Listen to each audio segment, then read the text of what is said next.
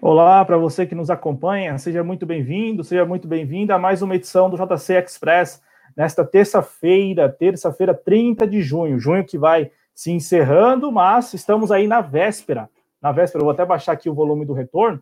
É, a véspera da grande greve geral aí dos entregadores, motoboys, enfim, dessa turma toda que promete paralisar amanhã, promete parar amanhã, amanhã é 1 de julho, para reivindicar direitos e colocar essa pauta, né, a pauta do trabalhador precário mesmo, né, desse processo em marcha que nós temos acompanhado e também aqui é, a nossa maneira denunciada nos últimos anos, né, de trabalhadores brasileiros, brasileiros aí, é, desempre, é, desempregados não, precariados. Bom, é, peço aqui a você que vai chegando que deixe o seu like, se inscreva no canal, se ainda não é inscrito ou inscrita, e principalmente, faça parte deste programa. Então, mande a sua mensagem no chat, no Twitter, manda a mensagem no rodapé da tela. É um programa muito especial mesmo. Contamos aqui com duas participantes muito especiais aí que a gente tem acompanhado principalmente no Instagram e em outras redes sociais, né? Pelo Rio de Janeiro, né? Ali representando é, o movimento Entregadores Antifascistas do Rio, né? A Eduarda Alberto e também lá pelo Rio Grande do Sul, né? Descobrimos aqui nos bastidores que ela não é lá do Rio Grande do Sul, mas ela está lá, ela que é representante do Entregadores Antifascistas do Rio Grande do Sul, a Tirza Drummond. É, vamos bater aqui um papo muito importante sobre a organização né, desses trabalhadores e principalmente, claro, sobre o tal break dos APPs, como é, foi aí nomeada, intitulada a greve geral de amanhã. Então, eu começo com a Eduarda, pedindo para que ela se apresente para o nosso público, fale um pouquinho dela e um pouquinho do Entregadores Antifascistas do Rio, e na sequência a Tisa também, e aí depois nós é, damos início aqui à nossa pauta falando é, da, da greve de amanhã, da importância dela e da organização. Eduarda, muito obrigado por ter aceitado nosso convite, seja bem-vinda à TV Jovens Planistas. Obrigada, primeiramente, por, por esse convite, né, de estar tá podendo falar num meio independente sobre, sobre o nosso movimento, né, principalmente numa data tão importante que é a véspera da, da paralisação, né, que Bom, apresentar um pouquinho de como eu entrei nessa luta e de como que está nascendo os entregadores antifascistas no Rio e um pouco do que se repete para os outros estados, né? É, eu, antes da pandemia, sempre tive que fazer bico, né? Então, sempre trabalhei sexta, sábado e domingo para poder me sustentar durante a semana estudando, né? Então, depois que os estabelecimentos aqui no Rio foram fechados por conta da, do decreto do, do prefeito, eu fiquei sem renda. Então, eu peguei minha motocicleta, que eu sou motogirl, eu peguei minha moto e fiz dela um veículo de trabalho, né? Então, na primeira semana de quarentena, eu já estava na rua rodando como entregadora é, e comecei a rodar como entregadora por fora dos aplicativos. Consegui montar uma, uma rede uma rede de fornecedoras de microempreendedoras que já eram conhecidas minhas, e daí vai começando a indicação e eu fui crescendo minha clientela, né? Então eu me organizo por fora dos aplicativos de maneira mais autônoma. E mesmo assim é importante que eu não me sinta uma empreendedora, né? É, eu percebo que essa história que os aplicativos colocam de que você é empreendedor é um pouco de uma mentira para poder te manter naquele sistema que te explora tanto, né? Porque para você convencer alguém a pedalar 6 quilômetros para ganhar 3 reais, você tem que contar uma história é, que ela veja alguma vantagem nisso, né? Mas como que entregador pode ser empreendedor se a gente não tem um plano de negócio, se a gente não tem uma perspectiva de enriquecimento? Porque o que a gente tira como entregador, né? Mesmo eu que rodo por fora de aplicativo, que de certa forma ainda é é, supostamente teria melhor remuneração, é, como que, que, é, o que o que a gente ganha não dá ainda para juntar dinheiro, então é só realmente o dinheiro do nosso, do nosso teto, comida e saúde acaba, às vezes, sendo um pouco deixada de lado nesse processo, né? Principalmente quem está rodando por aplicativo, que parece que entra num esquema de de servidão por dívida, né? Você entra no aplicativo já devendo dinheiro para o aplicativo, porque você tem que comprar bag, e daí tem uma série de pontuações para cumprir, senão você não pode rodar em determinados dias. Então, você não tem liberdade nenhuma, não tem como você ser empreendedor ali, né? Então, essa história é muito, muito mentirosa e o movimento de entregadores antifascistas questiona bastante essa, essa mentira do empreendedorismo que contam para gente. É, agora, durante a pandemia, aumentou muito a demanda de serviço de delivery é, e aumentou muito o número de entregadores, né?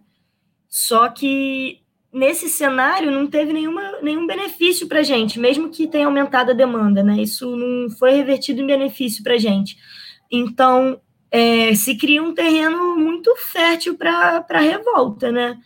Porque a gente está vendo que somos prestadores de serviços essenciais, principalmente agora na pandemia, para poder garantir a quarentena de outras pessoas, e a gente não tem nenhuma valorização do nosso trabalho sequer a gente é reconhecido como trabalhador, né? Os, os aplicativos e quem trabalha por fora também é, não tem não tem vínculo empregatício formal, então a gente não tem nem direito trabalhista. Então, esse cenário que a pandemia colocou é muito grave, porque a gente está se expondo a maior risco na rua, né? O risco de acidente de trânsito já é já é, sempre foi altíssimo. É, eu que sou entregadora mulher, tem outros tipos de violência que eu também sou sujeita na rua, né? Eu não posso rodar em determinados horários, em determinadas partes da cidade, porque é muito perigoso para mim. É, então, esse terreno inteiro é fértil para revolta, né? Ao menos isso. Então, o movimento de entregadores antifascistas, ele nasce em São Paulo, primeiramente, nasce no ato pela democracia, né? É, porque a gente percebe que se a gente estiver num, num, num, sistema político que não deixa com que a gente fale, com que a gente reclame pelos nossos direitos, que silencia a nossa voz, né? Não tem como tocar nenhuma luta. Então, necessariamente, você, para tocar alguma luta, você tem que ser a favor da democracia, você tem que ser, é, nesse nesse caso agora, antifascista, né? Porque a gente percebe um avanço de discurso fascista, um avanço de discurso autoritário, de redução de direito trabalhista. Então, esse posicionamento para a gente é muito importante. E é um movimento que pretende continuar se organizando aí é, numa luta permanente para além da greve. É um evento, é um movimento também independente. É, não é porque a gente compõe um grupo organizado que todo mundo pensa igual. É, a gente somos esse movimento é composto só por uma base consciente, não tem é, direção, sabe? Então é importante que todo mundo que está dentro, a gente tem sede de estar tá aprendendo, é, de se conscientizar cada vez mais, né? Então é, chamo todo mundo para estar tá apoiando a greve é, de amanhã, que é de entregadores em geral, não tem partido A, partido B, é de entregadores de aplicativos em geral, é, em busca da, da, melhoria das condições de trabalho para todo mundo. E para além da greve também, é, convido vocês a estar tá conhecendo o movimento de entregadores antifascistas, nossos planos, que são muitos, talvez mais para frente na live a gente toque nisso, mas é, é isso, convidar vocês para apoiar e conhecer um pouquinho melhor do, do movimento que surgiu nesse meio aí também. Perfeito, é, Eduarda. Cumprimento aqui o pessoal que vai chegando no chat. Deixa sua mensagem que daqui a pouco nós vamos ler. Por enquanto, nós não estamos ainda falando da greve, até porque a gente quer é, detalhar para você que nos acompanha a organização, é, as reivindicações, algumas das bandeiras algumas das bandeiras, perdão. Enfim, estamos aqui para, de fato, informar vocês. Antes, vamos escutar a Tirza, que Tirza Drummond, Tirza Drummond, olha aí, ela que é lá do Rio Grande do Sul, ela que é integrante também do Entregadores Antifascistas do Rio Grande do Sul. Tirza, seja bem-vinda à TV Jovens Cronistas, muito obrigado por ter aceitado o nosso convite. Oi, muito obrigada. Eu que agradeço mesmo o convite, fico muito feliz de estar aqui, fico muito feliz de estar aqui com a Duda. Quando eu recebi o convite, a primeira coisa que eu fiz foi sair correndo para falar com ela, tipo, Duda, que bom que tu vai estar lá, porque na real é, um, é uma coisa, é muito bom, assim, é muito, é muito gratificante ter outras mulheres do nosso lado, assim. Aqui na, na nossa organização da paralisação, acho que são umas 130 pessoas e três mulheres. então, por vezes, a gente, mesmo pelos colegas entregadores, que a gente sabe que a nossa classe trabalhadora ela vem cheia de contradições, uh, com certeza não é a nossa, toda a nossa classe trabalhadora que tem um debate sobre gênero, um debate sobre classe até, uh, então, é, mesmo assim, é, vem cheia de contradições e a gente tem que lidar com isso. Sobre, quero pegar o gancho da Duda, é, que ela falou várias coisas muito massas, assim, uh, sobre a greve, sobre a construção, assim, de fato, de, de um movimento de entregadores, dessa luta é, em relação aos nossos direitos. Uh, e, e, justamente ela colocou algumas questões que se parecem muito comigo, né? Hoje eu sou uh, também entregadora de aplicativo, mas eu prefiro uh, fazer entregas por fora com uma rede de mulheres também que eu fiz e todas elas fazem comida vegana. Eu nem sou vegana, mas é, todas elas fazem comida vegana e eu fui, eu consegui o contato de uma porque era mãe de é mãe de uma de uma amiga que deu aula num cursinho popular comigo e daí eu fui criando contatos e hoje são de fato essas mulheres que, que me fortalecem assim nesse trampo das teleentregas uh, até porque eu até falo assim, tipo, esses, eu tô com o joelho meio ruim, meio, meio não, o joelho tá péssimo. e aí uma delas, uh, a Thaís, ela foi e, tipo, super mandou uma grana para mim para comprar uns, uns, uns remédios para eu tentar cuidar do joelho, para eu não precisar fazer tele. Então, tipo, real é esse, tipo, essa base aí que, que me mantém nesse trampo de tele, assim. E aí, às vezes, quando eu, eu tô, tipo, tem dias que não tem entrega, não tem encomenda, e aí eu acabo fazendo aplicativos, né? Eu reduzi muito meu número de vezes por semana que eu faço aplicativo, justamente por ser um trampo muito ruim, assim, muito degradante. Porque eu ficava, e eu faço de bike. Então, eu ficava rodando, assim, tipo, a cidade inteira, atrás do que eles chamam de áreas quentes, e eu ia para um lado, eu ia para o outro, aí quando eu estava chegando na área quente, aí mudava a área quente, aí eu voltava. E era horrível. E a gente não tem lugar para fazer xixi. Pra gente que é mulher, isso é uma merda. Pra quem é homem já é péssimo, mas pra quem é mulher é uma porcaria. a gente não tem onde encher a nossa garrafinha d'água. Os, os, estabelecimentos não recebem a gente. Uh, sei lá, se eles têm nojo, preconceito, não sei, não recebem a gente. Uh, então a gente não encontra lugar para ir ao banheiro e às vezes tu tá longe demais de casa, tipo, é, é, muito ruim, é muito ruim. E eu acho que tudo isso mostra assim o quanto o trabalho ele é precarizado uh, e não é por acaso, né? Não foi do nada que isso aconteceu. Eu acho importante estar tá trazendo isso assim. Uh, não quero também falar muito, então qualquer coisa tu, vocês me interrompam, por favor, gente. mas eu queria trazer uma análise assim que eu percebo que é justamente essa precariedade, essa a necessária precariedade do trabalho, sem influência de uma crise que a gente vive do sistema.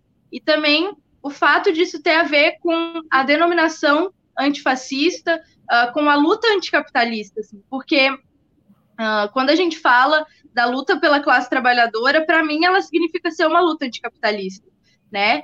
É, e é justamente porque, bom, desde 2008 a gente vê aí essa essa crescente uh, dentro da, da precarização, da retirada de direitos, de uma crise econômica, que ela foi se alastrando e se aprofundando por uma crise também uh, em relação a como as pessoas vivem e se entendem dentro do mundo, né? Uh, que é o que, que muita gente chama de. Muita gente não, né? Mas é o que os teóricos chamam de sociabilidade burguesa. E aí, que é uma sociabilidade justamente desse modo de vida e modus operandi uh, que é totalmente liberal. Então, traz a ideologia liberal, que é sobre isso que a gente fala do empreendedorismo, que é os caras acharem que são donos do próprio negócio porque tem a sua bike, a sua bag e pedalam 50 quilômetros por dia para ganhar nem 50 reais. Então, justamente tudo isso mostra a, o quanto essa crise ela foi se alastrando e a necessidade dessas classes dominantes, e ela é composta, por exemplo, pelo dono do aplicativo que a gente trabalha, e, e, a gravidade disso é fazer com que essa precariedade para manutenção do lucro desses empresários, claro, né? Uh, não é pelo bem da economia, é só para o bolso dos empresários ficar ó, top, topíssimo. Então, eles vão lá e precarizam, retiram direitos, colocam a gente em trabalhos absurdos, é, com eles ganhando taxas absurdas de grandes, assim, a gente ganhando uma marrequinha, uh, e ao mesmo tempo eles vão lá e vão impor para a gente a questão da sociabilidade que eu estava falando, que é essa relação de tipo, ah, o liberalismo, oh, o liberalismo não, o empreendedorismo e todas essas questões que acabam sendo muito naturalizadas, né? Uh, é muito naturalizado também a própria exploração, né? O que é, é, às vezes parece absurdo, mas tem muita gente que naturaliza, do tipo, ah, se o cara é dono mesmo do aplicativo, ele que faz bem em ganhar o dinheiro dele, tipo, não, sabe? É uma relação de condições, de classe, enfim.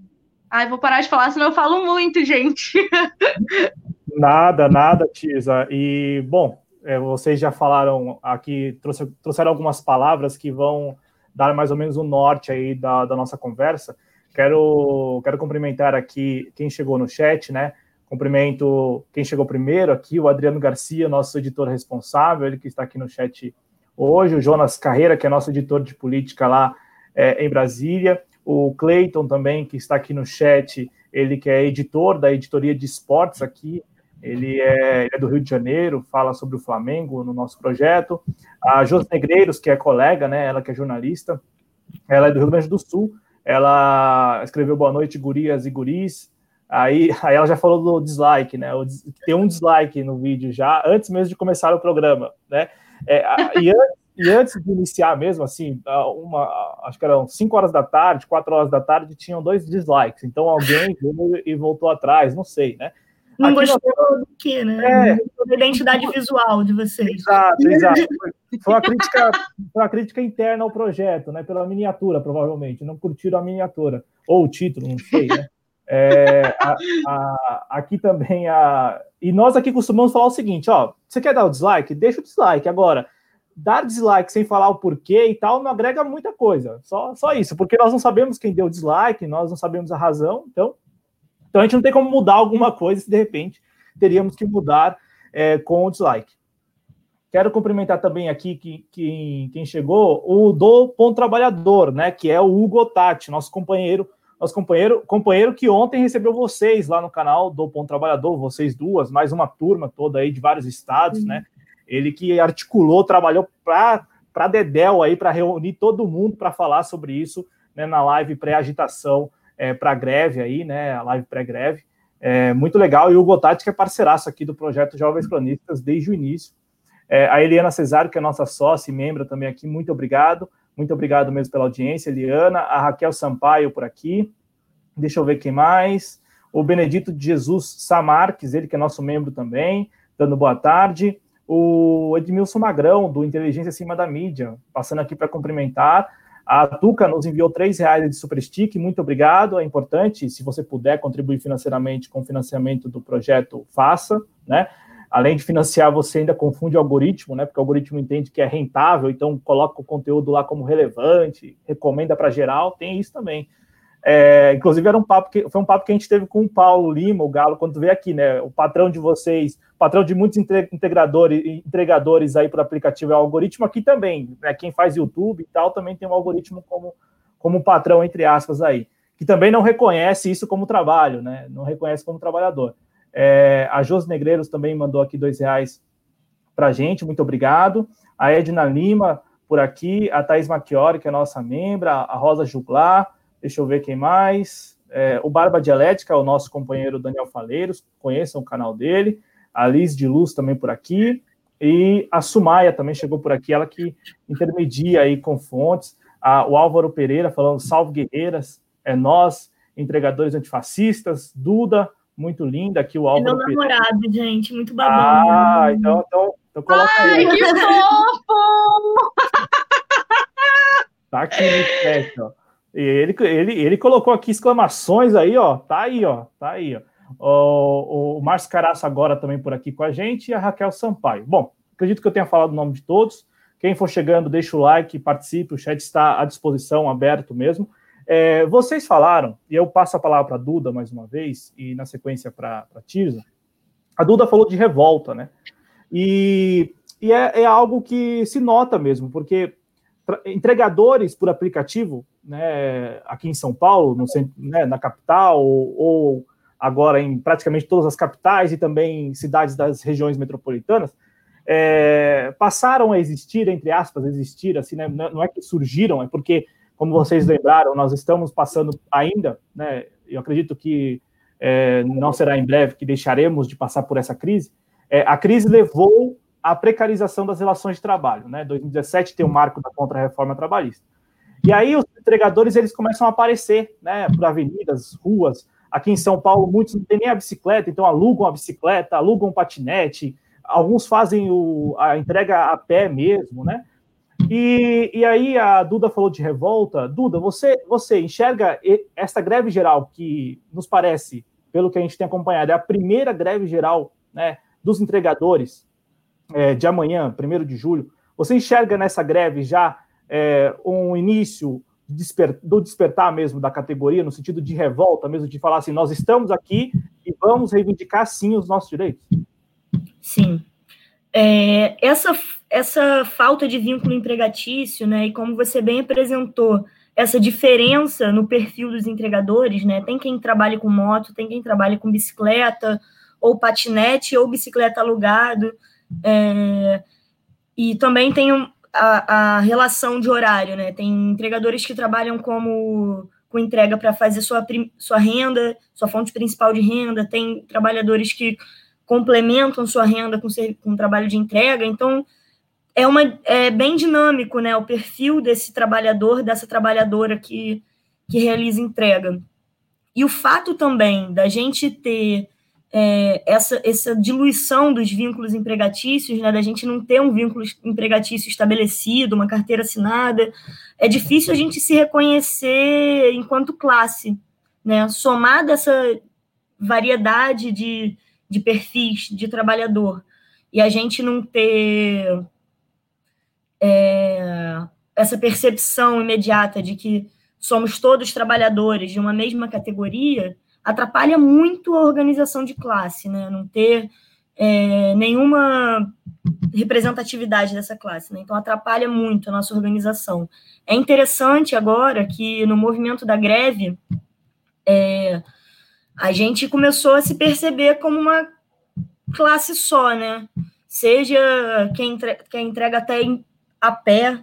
Eu agora estou morando no centro, vejo muita gente que está entregando a pé, né? Então é, a gente se percebe como, uma, como um trabalhador comum. Então, esse momento da greve é de extrema, de extrema relevância para a continuidade da organização dessa categoria, né? Porque agora a gente, então, se percebe como, como, como uma categoria comum e com essa perspectiva de reivindicar, né, de reivindicar direito trabalhista, de reivindicar questões básicas. Então, a gente se organiza e aprende na, na rua mesmo a como, como tocar essa política nós por nós mesmos. Eu, como membro do movimento de entregadores antifascistas, vejo isso bem claro na, na nossa vida, na, na vida do, do nosso movimento, né? Que a gente nasce nesse terreno de revolta que a greve colocou e com essa pretensão de continuar se organizando para além da greve e com essa perspectiva de emancipação, né? Então, esse momento da greve foi importantíssimo e eu acredito que se não fosse a pandemia para acelerar essa percepção que a gente está sendo precarizado, né? Se não fosse a pandemia, talvez é, o cenário também fosse diferente. Então, a pandemia, por um lado, é péssima, porque não preciso nem dizer os motivos, está apresentado para nós quanto a pandemia é péssima, mas se a gente for tirar um, algum ponto é, que a gente possa se apoiar para ter um otimismo, esse movimento da greve é um ponto que a gente tem otimismo. Ô, ô Tisa, e e de fato, a, a pandemia do novo coronavírus ela vem para aprofundar muitas desigualdades, mas também tem é, para muitos é uma janela de oportunidade, né? É, inclusive, inclusive estão usando essa expressão, né? Janela de oportunidade. Abre-se janelas de oportunidade. E falávamos aqui na TV Jovens Cronistas há algumas semanas da grata surpresa da organização, porque falou-se em revolta, mas é uma revolta organizada. Por isso que nos parece que amanhã, né, dia 1 quarta-feira, 1 de julho, é o despertar disso, é, é talvez aí a, o fato concreto dessa organização que vocês estão fazendo nos bastidores mesmo, né, por grupos no WhatsApp, Telegram, nas redes sociais, né, ali sem qualquer vínculo com partidos ou movimentos propriamente ditos, muito menos sindicatos. É, até essa questão da categoria, né? Muitos não enxergavam os entregadores como uma categoria, né? Não, é uma categoria, né? Uma categoria é, trabalhadores e tem lá sua categoria. A Tisa falou de, também de naturaliza, é, naturalização desse processo. É, Tisa, você enxerga é, na, na, greve de amanhã, nessa greve geral, né? E mais adiante falaremos aqui do break dos apps, por que disso, por que desse conceito, porque nós que estamos aqui acompanhando, nós que estamos de fora, né, que não somos entregadores, podemos contribuir, podemos apoiar, além de apoiar, podemos até colaborar com a greve de amanhã. A gente vai explicar isso.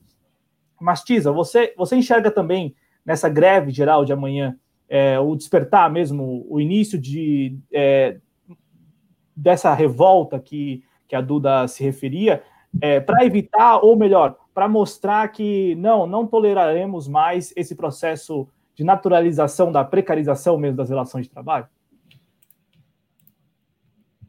Ai, acho que sim, acho que com certeza. E eu acho que a greve é uma ferramenta importante justamente para isso, assim. É uma ferramenta de, de conscientização uh, em relação a, ao avanço da consciência de classe, né? Eu acho isso muito, muito importante. E por isso que a gente tem que reivindicar a forma, o formato de greves, né? o formato de, de boicotes aos grandes empresários, porque é uma coisa que acabou se perdendo muito com essas ideias de negociação, que é até o, o, o Galo estava brincando que é o termo que ele conhece, né? Que é da pelegagem.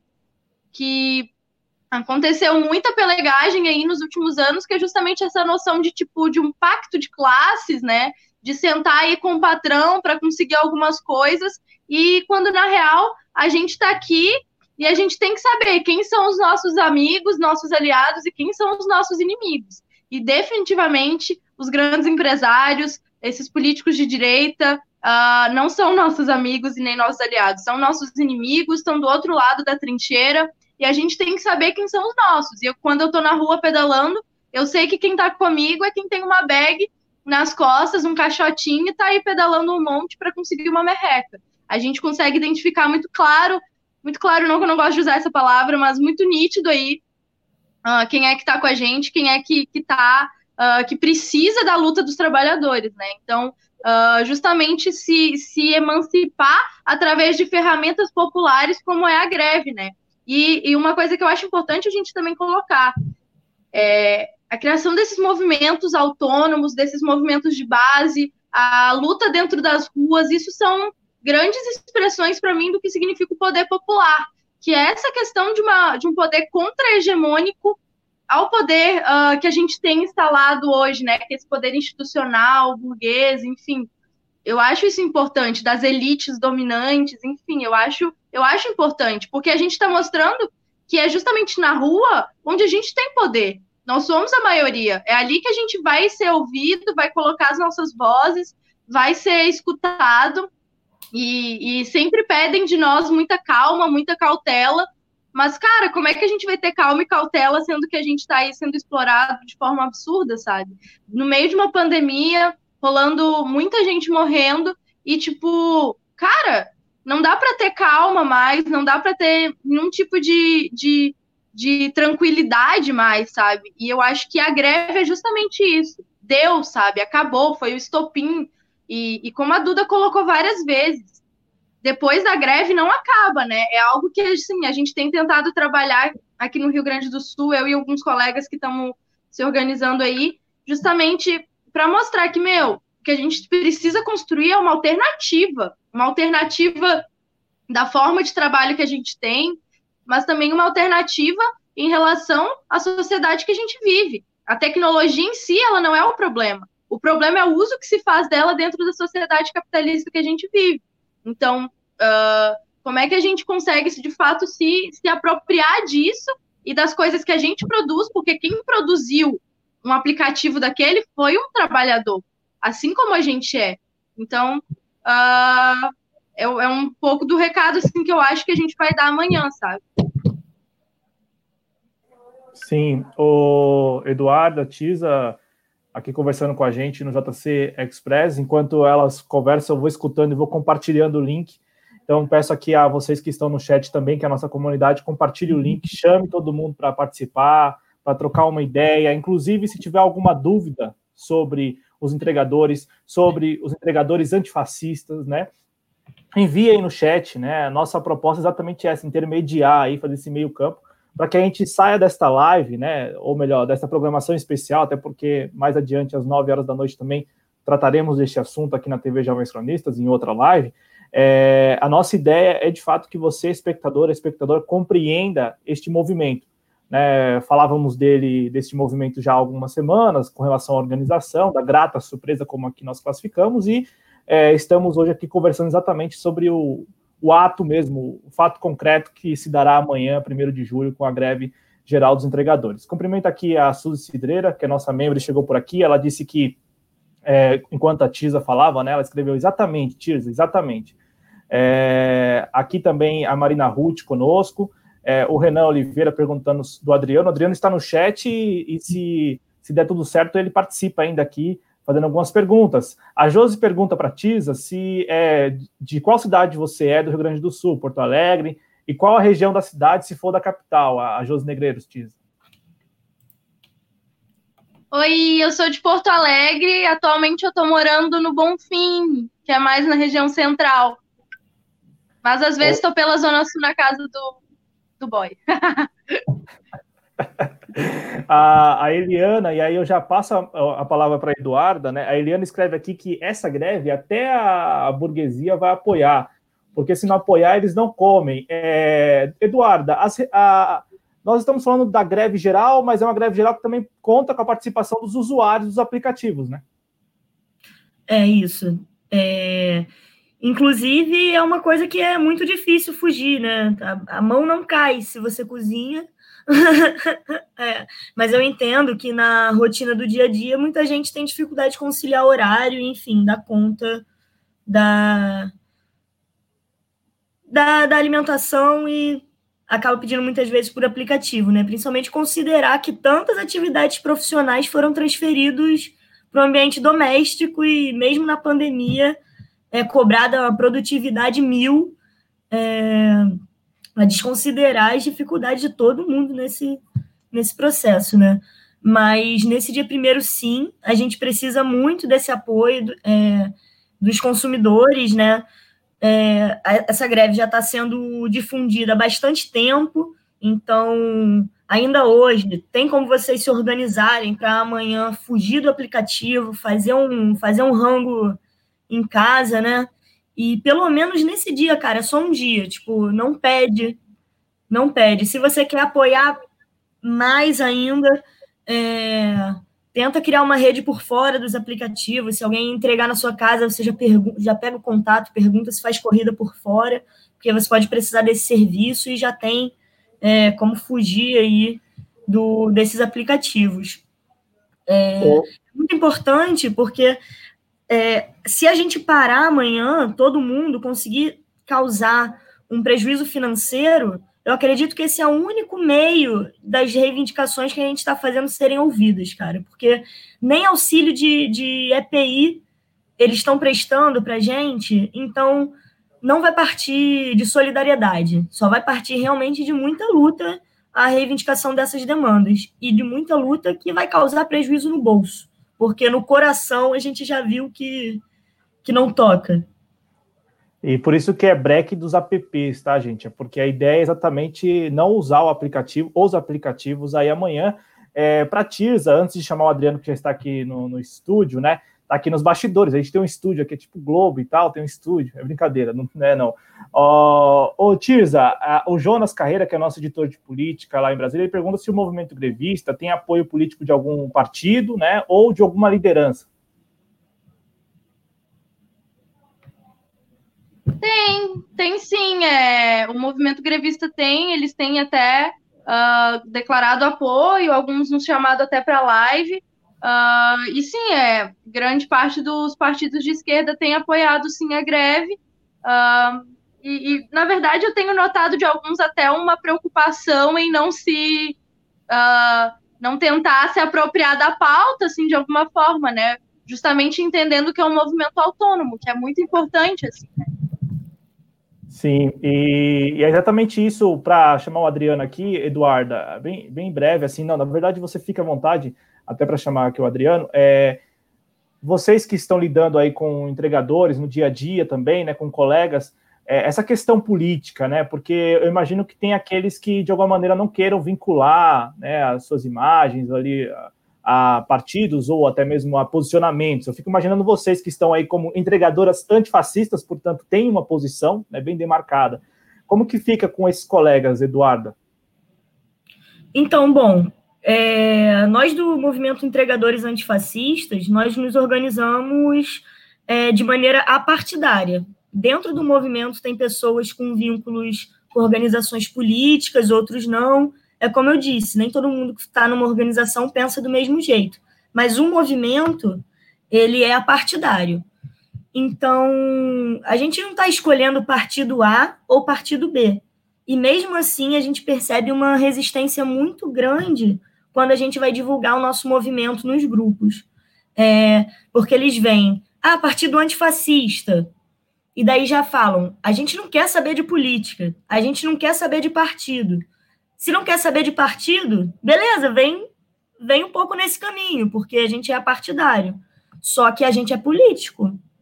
E vocês também, essa é a questão. Mesmo quem não está se percebendo como político, mas está nesse movimento de greve, está fazendo política. Porque quando você faz uma greve, um movimento de trabalhadores, você necessariamente está fazendo política. E política não se faz só de quatro em quatro anos na urna, né? Política, você tem várias formas de fazer política. Então, a gente percebe essa, essa resistência muito, muito grande, porque a, a princípio as pessoas é, nos grupos que a gente tem se organizado acham que fazer política é escolher partido, é, partido A ou partido B, e não é bem assim, né? A gente está mostrando justamente que dá para fazer política na rua, né? E de maneira a tocar a nossa autogestão mesmo, nós por nós. E, e, como falamos aqui nesta primeira meia hora do programa, né, a, a precarização ela atinge a todos e ela é algo muito maior, né? É muito mais abrangente. A precarização das relações de trabalho mesmo, né? Então, é, eu digo isso porque é preciso se enxergar como resultado disso, né? Antes mesmo de, de repente, ah, olha, eu não sou isso, eu não sou aquilo. Não. Você, é, assim como muitos hoje, infelizmente, é um trabalhador precário e, portanto, tem que reivindicar seus direitos e cerrar fileiras com aqueles que estão reivindicando seus direitos. É, é só isso, né? Antes mesmo de qualquer posicionamento. O Adriano Garcia está por aqui como, como eu havia dito, ele que vai entrar aqui com a gente na, na live, Adriano Garcia, que é nosso editor é, responsável, e também, como eu havia dito, Adriano, aqui nos estúdios Globo e tal, né, nos estúdios JC, você estava aqui, aqui nos bastidores, aí contra a regra e tal, tem isso, é brincadeira. Como vai, companheiro? Estamos aí, estamos firme. É, boa noite a você, Cláudio, boa noite a Tiros, a Eduarda, boa noite a galera que está assistindo aqui o nosso JC Express. É, quem é, estiver aí, por acaso não deu o like ainda, por favor, deixe o like. É, eu gostaria, então, pegando esse gancho aí do que a Duda e a Tirza falaram, né? Eu gostaria de perguntar justamente essa coisa, né? Eu, na última quinta-feira, a gente falou a gente começou a falar com mais afinco disso aqui no Conexão Progressista, que é o programa a seguir, que inclusive vai receber um, integra um entregador, né, Cláudio? Você vai comandar o programa, um entregador que não é da ala antifascista, né? Para falar sobre a organização da greve aí na região de Niterói. É, e aí eu queria saber de vocês, é, em primeiro lugar, justamente é, sobre isso, né? É, claro que o break dos EPs é uma luta, é, claro, por melhor salário, mas é isso que a gente precisa colocar na cabeça das pessoas, que é uma luta ideológica. Porque quando existe o explorador, ele é, é explora porque há um espaço para isso, para que ele explore o trabalhador. Né? Então, a luta é ideológica. Como uh, vocês veem que a, a, esse break pode ter êxito se muitos entregadores rechaçam a importância ideológica dessa paralisação? É, fique à vontade para responder na, na ordem que desejar. Companheiro, eu não entendi o final da, da sua pergunta. É, como a gente é, acha, como a gente acha. É, veja, é, é há uma preocupação organizacional em relação à greve, né? Porque até pouco tempo atrás a gente não sabia bem qual que era a organização do movimento dos entregadores, né? E hoje você tem essa divisão: os entregadores que não querem saber de política e os entregadores que são antifascistas. É, como fazer é, é, mesmo que com essa dificuldade, a paralisação penetrar em todo mundo para obter o êxito na paralisação. Porque a grande dúvida que a gente está tendo hoje, é, é, a gente que eu falo como sociedade, está é, tendo hoje é se a greve amanhã terá uma adesão grande. Né? É, nesse sentido que, que é a minha pergunta. Como que fazer a greve entrar no coração daquele que seria o beneficiado pela greve, os entregadores, sendo que parte deles rechaça a questão ideológica, que é sim parte da greve, não adianta. É, é ela é a questão ideológica é parte da greve. Se você está lá numa hum. luta contra o cara que te explora, é uma luta, a nosso ver, a meu ver, Adriano, ideológica. Tu responde, Bom, eu respondo. A gente Quem vai? É, uma coisa que, que, eu, pelo menos, tenho agido aqui no Rio, quando eu vou fazer aproximação nos grupos de WhatsApp que não tem necessariamente esse posicionamento ideológico, mas estão se organizando para greve, é realmente me comportar de um jeito respeitoso com o espaço, de um jeito não violento, até porque já tem essa resistência tão grande com o termo antifascista e já é tão associado a. É um termo tão associado à violência que eu tenho que engolir muita da, da, das minhas vontades de, de, de, dizer algumas coisas, mas eu engulo e tento agir de uma maneira bem explicativa, de uma maneira bem tranquila. Porque, embora tenha essas pessoas que não queiram se posicionar ideologicamente, às vezes isso não é porque é, não é porque a pessoa, enfim, tem mais intenções ou é menos de luta, porque a revolta está dentro desses corações, né? A gente está junto dentro desse mesmo sofrimento comum, né? Mas por isso mesmo que eu não, não vou tentar ser incisiva, mesmo quando eu vou apresentar o movimento de entregadores antifascistas, sabe? Até porque eu acho que eu não vou convencer ninguém. Meu trabalho não é convencer ninguém todo mundo está sabendo da dificuldade que passa, e se a pessoa perceber esse sofrimento em comum e tiver essa mesma perspectiva de se organizar de maneira, né, de nós por nós, autogestão, ela é bem-vinda. E as, os pensamentos mudam, e eu acho que nesse momento não é gritando, falando mais alto que eu vou conseguir difundir aí um pouco esse movimento. Por favor, Tisa. Eu acho que é, é, bem nessa vibe que a Duda colocou, né? Sobre como a gente chega, sobre o respeito que a gente vai ter com o nosso parceiro, com o nosso colega entregador. Porque o que, que rola? Uh, a, a, greve em si, a ferramenta, como eu estava falando, ela em si ela já é uma forma de, de, querendo ou não, de convencimento, né? Ela é uma forma de convencimento tanto para o cara aí que está nos explorando nos dar direito, mas também é uma forma de convencimento porque ela está dentro do seio de um movimento social. E, e, bom, nem todo mundo, às vezes, de início sabe disso, mas a própria noção de, se, de, de perceber que necessita de direitos é uma forma de se iniciar, de, eu falando iniciar, iniciar, iniciar, mas, tipo, a própria entrada dentro disso, de um movimento grevista, já é algo para se valorizar muito, assim. E eu acho que as coisas, elas querendo ou não, cada um tem o seu tempo, porque cada um tem sua bagagem. E eu acho que a gente que está organizado, como a Duda colocou ali, a gente tem que ter paciência, uh, mas também a gente vai fazer a função uh, de, bom, se o cara vir conversar com a gente, vou estar aberta para o debate, sabe? rolou um, um debate que teve no, no, grupo da paralisação aqui, que era sobre, tipo, tá, e se um bolsonarista chegar lá? E aí um cara, entregador, falou, tá, mas eu sou Bolsonaro. Né? E aí, o que, que vocês vão fazer? Vão me tirar da greve? E eu acho que, e aí eu, a minha posição foi, mano, eu acho que a gente tem que, olha, eu, Tisa, vou estar aberta para o debate, tá ligado? Eu acho que que existem. Esse primeiro momento da greve é um momento de aglutinação, é um momento de aglutinação de demandas, de pessoas, de tudo, de apoio, tudo isso.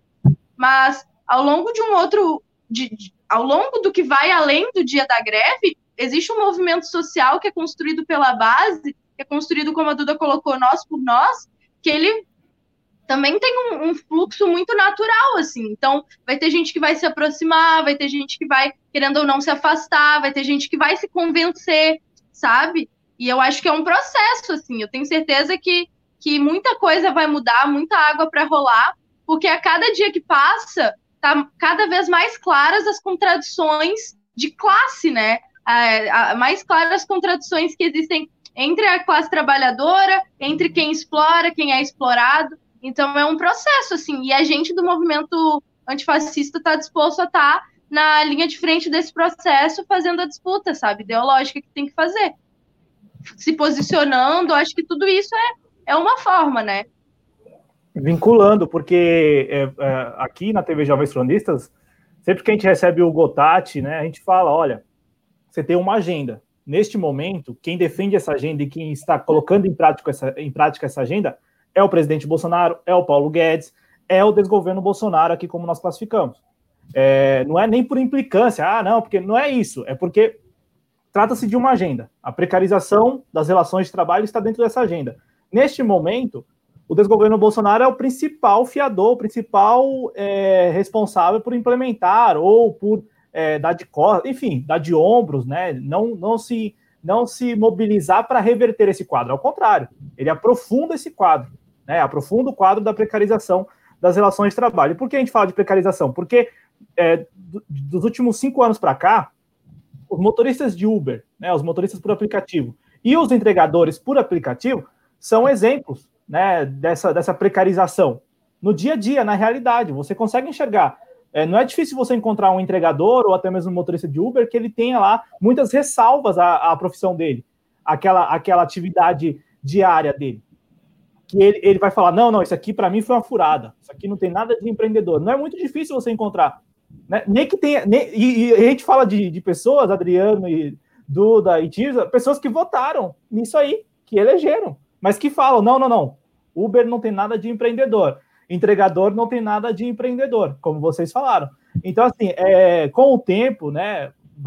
Eu acredito também nisso, acredito que é um processo que está se começando aí e tal as pessoas vão linkar uma coisa com a outra, vai vincular uma coisa na outra. Olha, eu, eu sou o principal atingido dessa, dessa, dessa agenda. E essa agenda, neste momento, é defendida por estes. Então, portanto, eu não posso, de maneira alguma, defender estes, porque eu sou atingido. Né? E aí isso tem, como a Tia falou, tem muito da, da, das contradições aí mesmo que se estabelecem na luta de classe, né? Que a gente consegue ver na, na luta de classe. Por falar no Gotati, ele está aqui no chat, ele falou: perfeito, Duda e Tirza, o trabalho de base não se faz e não se conclui da noite para o dia. As contradições, capital, trabalho, se escancaram e o processo é natural mesmo. Vocês inspiram muito aqui. É, o Gotati, que, que esteve com vocês ontem lá no canal do Ponto Trabalhador, que ainda não conhece o canal do Ponto Trabalhador, conheça, se inscreva, parceiraço aqui é, do projeto Jovens Cronistas, né, Adriano? É, aproveitar para mandar um abraço. Não, perfeita a fala e, e é muito inspirador essa, essa maneira com que a, a Tirza e a Eduarda tentam trabalhar, porque realmente não é fácil, né? Você tem uma causa, a causa está acima, e aí o embate necessário ele é feito ideológico aí por vocês, e é muito inspirador o trabalho que vocês fazem. Eu só quero, antes de devolver a palavra para você, Cláudio, mandar um abraço aí para meu amigo Renan Oliveira, está acompanhando aí a live também. Um abraço aí para o Renan, meu amigo aí das redes sociais. Ô, Eduarda e Tirza, vou aqui repassar algumas perguntas que chegaram no chat, inclusive uma do Renan Oliveira. É, quero aqui, vamos ver aqui, ó. O, a Grazi chegou por aqui, então cumprimento a Grazi, né? E o Samuel Luiz Borges, artista que esteve ontem com a Adriana aqui na TV Jovens Cronistas, né? Ontem à tarde, segunda-feira, ontem, 29 de junho, ontem, né? Para quem assiste depois, aí ontem pode ser qualquer dia, né? Então, ontem, segunda-feira, 29 de junho. O Samuel é, escreveu aqui, com exceções, vocês acreditam que a demanda atendida pelos aplicativos de entrega pode ser também considerada uma demanda burguesa e que essas demandas produzem funções de contexto exploratório? É, por favor, Eduardo, e na sequência, Tirza.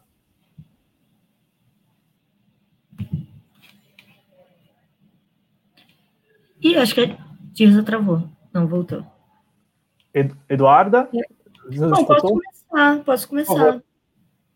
É, olha, eu acredito que o mundo está em tempos muito rápidos, né? A gente tem que produzir em alta velocidade, a gente tem que se deslocar em alta velocidade, a gente vive tempos rápidos. E isso daí influencia nessa demanda de aplicativos de entrega, né? Se a gente considerar principal principal elemento que é comercializado nesses aplicativos são tá relacionado com alimentação, né? Às vezes realmente tem profissões e correrias que não são compatíveis com com dedicar tempo para cozinhar, por exemplo, né? É, então então acredito que isso evade um pouco a camada burguesa da população, né? E eu que trabalho por fora de aplicativo, eu já levei produto, é, mercadorias, itens, enfim, que tinham necessidade real de serem transportadas, né? Já levei uma série de documentos, documentos precisam ser transportados, não é uma demanda burguesa. Já levei até placenta e também não é uma demanda burguesa, né? É, uma, é, é algo que deveria ali estar sendo deslocado enfim, o serviço de, de aplicativo de entrega, ele pode atender alguns itens supérfluos, sim, em determinados casos, mas é, o serviço de entrega, de maneira geral, não, trans, não transporta somente mercadoria supérflua, né? Mas a Tirza certamente vai complementar essa pergunta maravilhosamente. Por favor, Tirza. Hum. Ai, tô nervosa, porque é uma pergunta difícil, na real. Mas eu acho que a Duda começou bem no gancho, tipo, uh, querendo ou não, a gente faz essa questão de tipo, ah, tudo é feito, tipo assim, ah, tecnologia é uma tecnologia burguesa, tecnolo... e na real, a, o que se dá é a apropriação da burguesia, né, das, das elites, etc., das tecnologias, né, e o uso dessas tecnologias justamente pelo o que a Duda colocou. Daí tu vai utilizar ela e mercantilizar tudo que é não necessário na vida. O transporte em si ele é muito necessário. Em qualquer outra sociedade não capitalista vai existir o, o serviço de transporte. Serviço de transporte de pessoas, serviço de transporte de coisas, o serviço de transporte em geral. Ele vai existir de mensagens, tudo isso. Então, por exemplo, uh, claro que a, toda a relação demanda e. Qual era o nome da outra? É relação demanda Oferta. Oferta, isso, oferta e demanda, ela, no início, né, da, da, da, da ideia liberal era de, tipo, que a demanda fazia, não, que a oferta, não, pera, que a oferta fazia oferta demanda. É, acho que é isso, que a oferta fazia demanda. Depois, com todas as relações de, de, de complexidade do capital é, e do capitalismo, né, é, foi se colocando que tu fazia, tu ofertava, ofertava, ofertava, ofertava, e isso ia fazer a demanda. Então, a troca de celulares, tipo, a gente não de fato precisa daquilo, mas existem novas e novas atualizações de celular, etc., e tudo isso vai gerando o que se chama de da, da, da demanda, né? E, e, é uma demanda, de fato, as demandas, elas são uh, burguesas, porque são demandas supérfluas, em geral. Então, tipo, o fato da gente, às vezes, não viver sem um aplicativo, cara. Meu Deus, como assim eu não vou comer? Vou ter que fazer minha própria comida. Tipo, isso é real, assim, né?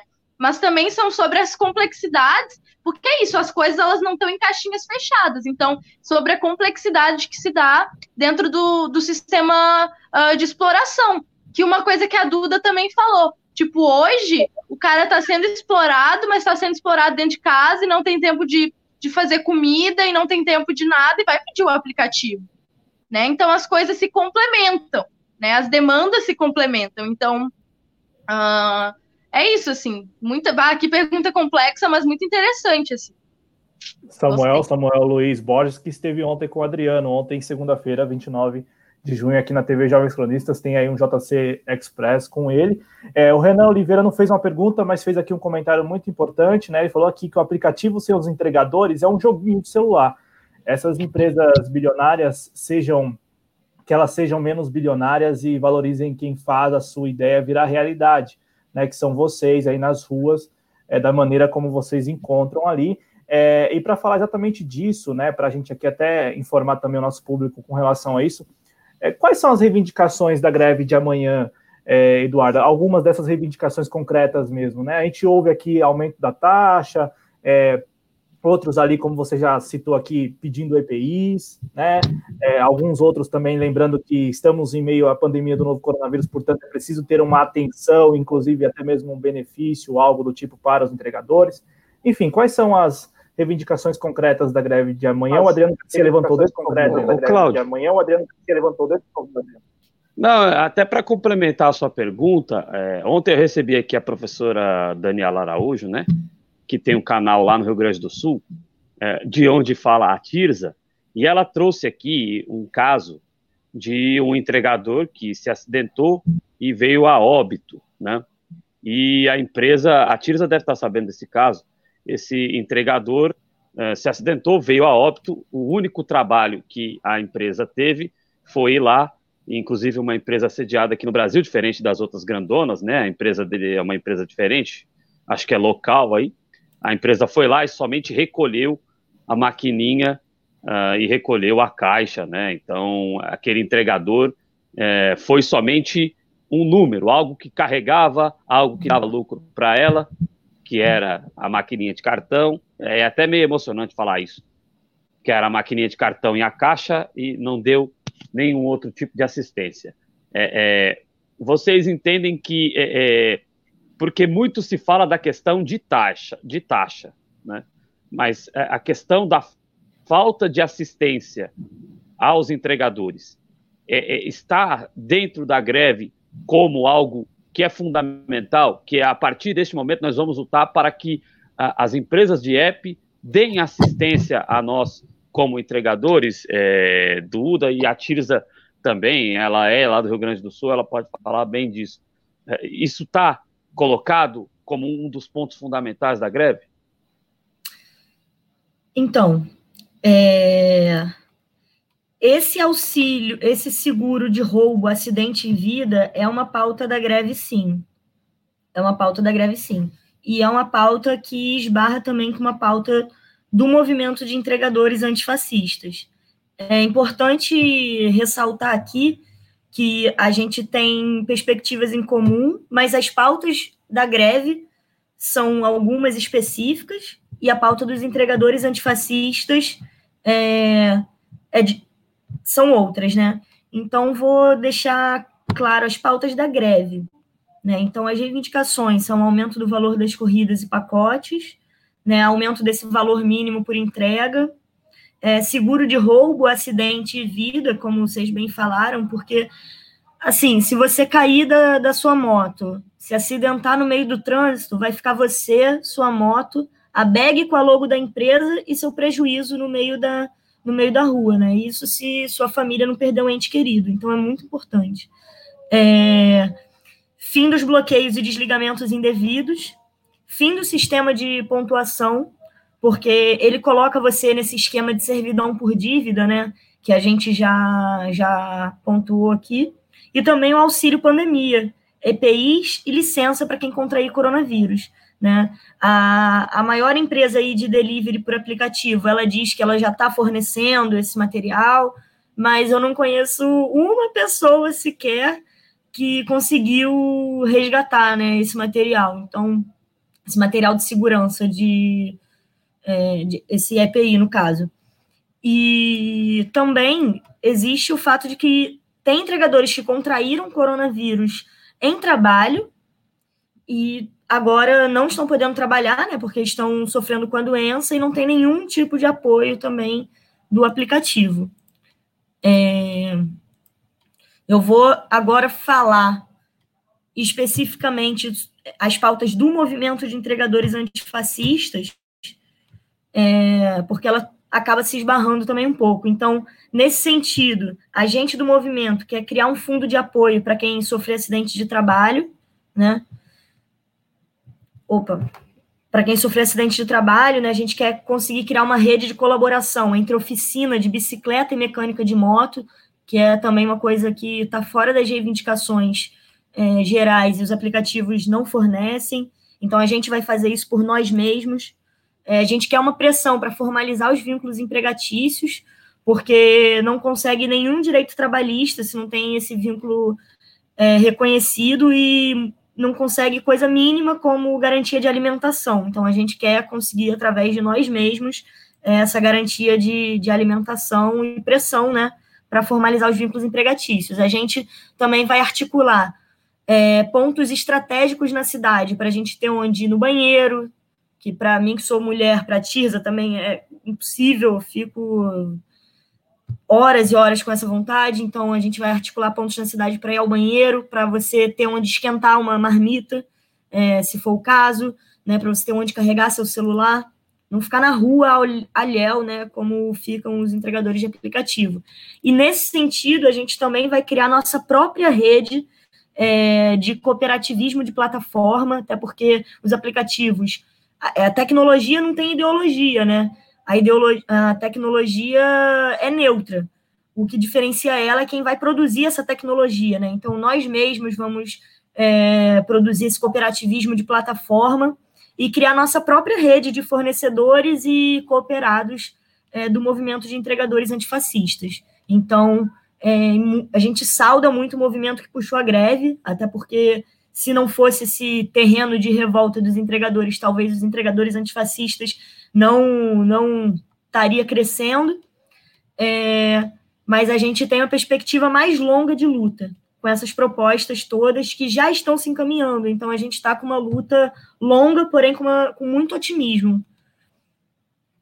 Que bom. Tirza, por favor. Ah, eu fui muito contemplada pela Duda, uh, mas eu queria voltar um pouquinho no que Uh, o Adriano, né? Falei certo o nome, ai meu Deus. Falou sim, falou sim. Eu sou craque em falar nome errado. O Adriano comentou sobre o caso aqui em Porto Alegre da empresa. Eu não sei se pode falar o nome da empresa. Por favor, fique à vontade. Se quiser falar, pode citar. então, a empresa, essa porcaria dessa empresa se chama Fredex, não é FedEx, é a Fredex. E é uma empresa que uh, justamente ela é, tipo assim, ela terceiriza todo esse processo, que também é uma precarização, né? Então, tu tem, em tese, uma carteira assinada, mas é uma carteira terceirizada, e aí tu pega a tua, o teu, a tua, o teu restaurante e, tipo, cria com esses caras, e esses caras vão ter os motoqueiros lá para fazer entregas. E é, é... Eu também me emociono muito, assim, porque é surreal, assim, que a gente não tenha, que a gente seja tratado igual bicho, sabe? Porque eu acho que é isso, assim, a gente é tratado igual bicho às vezes. E, e não é só uma relação de, de, precariedade, é uma relação social também da forma como as pessoas te veem, sabe? Um, como as pessoas te tratam. Um, então, assim, é muito ruim. É, são, são relações, são questões também que ninguém pauta, mas, tipo, a gente fica o dia inteiro na rua mas, meu, a gente fica, fica sujo, a gente fica cansado, a gente fica suado. Tudo isso é degradante, sabe? Tudo isso é, é torna o trabalho dificultoso, cansativo, e a gente não ter remuneração para isso, a gente não tem, porque a remuneração é ridícula, e a gente não ter um suporte para isso é ridículo, a gente não ter nenhuma segurança a ponto da gente morrer no trabalho e tipo não ter a empresa. E é engraçado porque no site eu até abri o site da empresa porque tem aqui, ó, é, o, o, as vantagens em ter, terceirizar as suas entregas, é, é o que está escrito. E aí, uma das questões é profissionais registrados. Todos os funcionários da Fredex são contratados com carteira assinada, devidamente registrados e segurados. Tipo, sabe? Os caras só queriam pegar a maquininha, o pedido e sair correndo e que ninguém soubesse, sabe? Que os cara, que esse cara era do dessa empresa, sabe? Era isso que os caras queriam. É muito absurdo, assim. E, e, o Gui, que é de Minas Gerais, o Entregadores Antifascistas também, tava numa live com ele agora às 5 e meia, e ele tava falando, assim, que ele já sofreu um acidente, e aí, tipo, o celular dele quebrou, enfim, mas um outro amigo entregador que tava, que passou, assim, e foi ajudar, que conseguiu ligar para o suporte, e daí, tipo, a única coisa que o suporte queria saber era do pedido, sabe? Então, tipo, os caras tratam a gente como se a gente não fosse ser humano. E eu acho importante dizer isso, porque não existe moral, não existe ética dentro da, da classe dominante em relação a, a precarizar. Isso está muito claro dentro dessa pandemia. E também não tem isso dentro uh, uh, quando a gente fala assim do, do, das relações que a gente tem hoje com, tipo assim, do governo, enfim, porque, cara, é isso, assim, tipo, os caras estão muito dispostos a matar e sacrificar milhares de vidas, mas para que, tipo, os bancos tenham muito lucro, porque, bom, estão recebendo trilhões de reais, e essas empresas também tenham muito lucro, então o lucro dos empresários está ó, topíssimo, e a gente está aqui, ah, se fudendo, tá ligado? Então, isso revolta muita gente, e eu acho que é isso. A gente tem que transformar a nossa revolta em organização, sabe? E dá-lhe, assim. Não, não, exatamente isso, e a, até pelo tempo aqui o Adriano ele deu uma saidinha, é, inclusive ele está no chat, e aí eu quero só dizer aqui para vocês, né, que enquanto vocês estavam falando, enquanto nós estávamos conversando aqui, algumas, alguns espectadores que chegaram, passaram por aqui, deixaram alguns dislikes, né, e a nossa política aqui é qual? É, perguntar a razão do dislike, até para que a gente possa melhorar, né? O feedback, é importante ter esse retorno. Enfim, aí o Adriano está aí no chat lembrando a todos que quem der dislike, deixa aí, ó, dê dislike por essa razão, por isso, por, por aquilo. É, a, a, Eduarda é, tem um compromisso agora depois da live aqui, né? De fato, imagino que vocês estão aí na correria, porque é preciso mesmo, é, até algo que falávamos antes de começar o programa, né? É, hoje terça-feira, véspera dessa grande greve, inclusive já tem algumas páginas, como a página Treta no Trampo, né, que a gente também encontrou e, e achou maravilhoso, assim, é, é, exatamente isso que todas as categorias precisam, precisam de alguém que, que se reúna, né, de uma turma que se reúna para denunciar ali e, ao mesmo tempo, é, dar, prestar uma consultoria mesmo, olha, eu tenho aqui uma equipe de advogados, eu tenho aqui uma equipe de programadores, eu tenho aqui uma equipe de designers, enfim, é muito organizado. E eu trago aqui o Treta no Trampo porque eles lançaram já um mapa aqui em São Paulo de, de como vai funcionar amanhã, as concentrações e o percurso também. Então, assim, imagino que vocês estão numa correria, e aí a, a minha pergunta, assim, é, minha última pergunta para a Eduarda, eu não sei como a, Tisa está de tempo, mas aí também ela pode e deve responder, é que nós temos uma característica, né, nos entregadores aí entregadores por aplicativo, principalmente, não, não tantos esses que, que fazem como, como a Duda, que tem é, ali uma rede, que são muito jovens, são muito jovens, né? São jovens mesmo. Você vê, é, tem 18, 17, tem até menos que isso, é, tem lá, provavelmente, geralmente tem que ter 18 anos, eu acho, para poder se cadastrar, mas eu já vi, já conheço aqui gente com menos, inclusive quando vocês falaram de acidente aí, eu conheço um que era, é jardineiro, né, trabalhava numa autarquia, é, olha só, ele era terceirizado, e aí ele resolveu, para complementar a renda, é, entrar aí no, no, desses aplicativos. E aí ele teve que gastar, né? Além de gastou ali, porque ele teve que comprar uma bicicleta, ele comprou uma bicicleta é, a gasolina, enfim, né? A combustível, uma bicicleta assim, não dessas é, mais caras, mas uma, uma, uma adaptação. E ele se acidentou.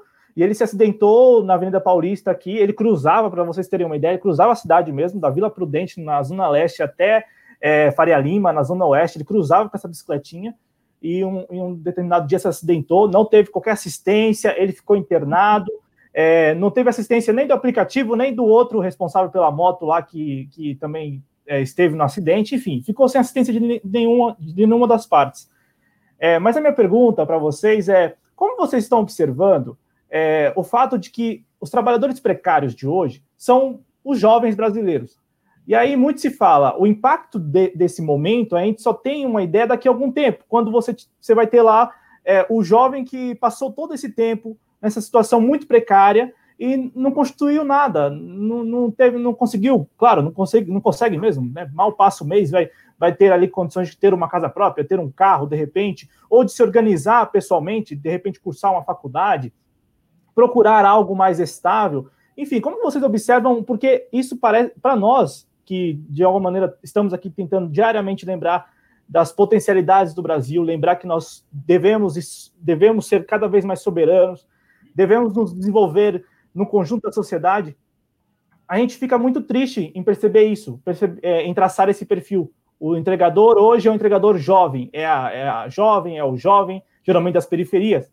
E a gente fica pensando, peraí, essa turma daqui 10 anos, o que serão dessa turma? O que, que, nós, o, que, o que o Brasil é, contará dessa turma? Então, assim, como vocês observam esse, essa questão a longo prazo mesmo, né? De hoje é, termos aí uma gama muito grande de jovens entregadores, e daqui 10 anos o que, que nós teremos enquanto sociedade mesmo? Eduardo e na sequência a Tirza.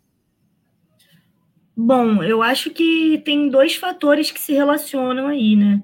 O primeiro é o fator educação, que no Brasil é uma questão, é um entrave muito grande para várias outras questões, né? A gente tem uma educação pública é, com pouco investimento que não se se reflete numa qualidade de educação, né? A educação pública ainda por uma série de motivos, é, ainda comparado à educação particular, tem uma qualidade muito baixa, né? Então a gente já tem aí uma uma questão muito importante, porque quando você é jovem, você termina seu ensino é, termina seu ensino fundamental, vai para o seu ensino médio, é, a quanti... e você é pobre, você tem que trabalhar, é, você tem que você tem que muitas vezes interromper seus estudos, né, ou compatibilizar é, o prosseguimento dos seus estudos com um trabalho. E você compatibilizar os seus estudos, vamos botar aí uma graduação com um trabalho é muito difícil. Então aí entra também é, política de permanência, né? É, tem, deveriam haver políticas de permanência na, na no, no ensino superior na educação pública mais efetivas, né, que garantissem que já é muito difícil para quem é pobre e que fez educação pública chegar na faculdade, né, porque a gente vê que a maior parte dos estudantes é de escola particular, né? Eu, particularmente, tenho que trabalhar justamente para estudar, para me manter na graduação, e é muito difícil compatibilizar isso. Então, tem esse fator da educação, né, que coloca a gente para essa necessidade de trabalhar muitas vezes interrompendo nossos estudos é, e é, barrando uma perspectiva de, de melhoria econômica para a nossa vida. E tem também o fato da precarização de, de todas as áreas né, de, de, de trabalho. Então, você vê pessoas, eu tenho 24 anos, que é a média de idade de um entregador no Brasil, de uma entregadora, entregador no Brasil. É, tem pessoas na minha idade que já são graduados. E mesmo assim, é muito difícil entrar é, no mercado de trabalho de uma maneira que você seja efetivamente bem remunerado, né? Considerando o custo de vida altíssimo e a carga tributária alta também no Brasil. Então, tem essa questão da educação, que dificulta que a gente tenha acesso a oportunidades melhores, a continuidade na própria educação, né? e a precarização de todas as de todas as áreas, que está colocando todo mundo para serviços que muitas vezes não, não são relacionados com o seu estudo ou com o seu histórico de trabalho e educação. Perfeito, Duda. É, passo a palavra para a Tisa. E quando eu falo jovem aqui, o pessoal está no chat discutindo isso, né? Porque tem pessoas com mais idade entregando é porque, quando, como vocês mesmos falaram nesta live sobre a questão do empreendedorismo, esse discurso encantou muitos jovens, encanta muitos jovens, né? Então, é, a, minha, a, nossa preocupação é, digamos, a longo prazo mesmo, não é nem sobre os efeitos atuais, assim, os de hoje, mas é de longo prazo, Tirza, porque nós, aqui em São Paulo, é, muito fácil você encontrar grupos de jovens mesmo, quase todas as fotos que você procura na internet de entregadores, você tem grupos de jovens ali, 20 e poucos anos e tal, é, como você observa isso? E aí, na sequência, Eduardo, eu peço a você que faça as considerações finais e agradecendo muito por vocês duas, né, terem aceitado o nosso convite aqui da TV Jovens Cronistas. Tirza, por favor. É, eu, eu fico pensando assim sobre isso e sobre sobre uh, essa ser uma pergunta também uh, de quem está no governo e essa ser uma pergunta de, dos grandes empresários assim, tanto que esses caras também ficam financiando aí o genocídio da, da juventude negra, tá ligado? Porque é justamente o que, que a gente vai fazer com essa gurizada? Essa gurizada aí que a gente não dá, não dá uh, estudo, não dá alimentação, não dá nada. Meu, ou essa gurizada tá num trabalho super precário, ou essa gurizada tá no crime, sabe? Então, é um debate muito complexo, assim, que eu acho que, que justamente, eu acho que as, as, a, as elites hoje também não sabem o que fazer, e a solução deles é matar a gente, sabe? Eu, eu falo assim, na sinceridade, porque a gente fica buscando uh, uh, algumas, tipo, a gente fica tentando entender o mundo e acha que, ah, essas coisas não estão, não tão, essas coisas de guerra, de morte, estão superadas, e tipo, meu, não, sabe? Na, na favela, assim, a juventude negra tá morrendo, sabe? A juventude tá morrendo. É, e eu acho que o que a Duda colocou é, é muito certeiro, assim, a gente não tem, tem um planejamento, é planejado, gente, é um projeto, né? É uma agenda neoliberal que é colocada de precarização da educação, de precarização da saúde, de precarização da nossa vida, do trabalho. Porque os caras precisam lucrar. Daí eles não estão nem aí, eles não estão nem aí se vai sair da educação, se vai sair da saúde, se pobre vai morrer, se preto vai morrer, os caras não estão nem aí. Na verdade, por eles é redução de danos. Então é esse o nível de gente que a gente está falando. E se a gente acha que os caras não falam isso ou que é tranquilo, mentira, meu. Os caras falam isso abertamente numa tranquilidade, entende? Então, é por isso que essa, todas essas lutas, a, a luta sobre a, as questões de gênero, as lutas sobre as questões uh, de raça, né, a busca pela desracialização dentro do mundo, tudo isso tem que ser uma luta anticapitalista. A gente tem que entender. É acho isso. que é isso, vou falar mais, que a Duda já falou. Topíssimo. É, eu passo a palavra para a Eduarda, Eduarda Alberto, e na sequência também a Tisa, para que vocês façam as considerações finais de vocês, desejando muita sorte, muita sorte mesmo. Sorte, claro, né? Vocês estão trabalhando tanto, então, assim, que esse trabalho todo é, se reverta em reivindicações atendidas aí nos, nos próximos dias, é o que nós é, torcemos aqui, e a nossa maneira aqui, a TV Jovens Tronistas, está sempre com espaço aberto para discutir esses temas, para trazer vocês, para que vocês falem com o público, para que vocês exponham as suas ideias. Então, Eduarda, muito obrigado por ter aceitado nosso convite. Por favor, faça suas considerações finais e, na sequência, a Tisa também. Opa, Cláudio, eu que devo agradecer a oportunidade de estar aqui no pré-greve falando desse assunto, né? Convocando todo mundo a apoiar o movimento de greve é, apoiar depois e conhecer também o movimento dos entregadores antifascistas.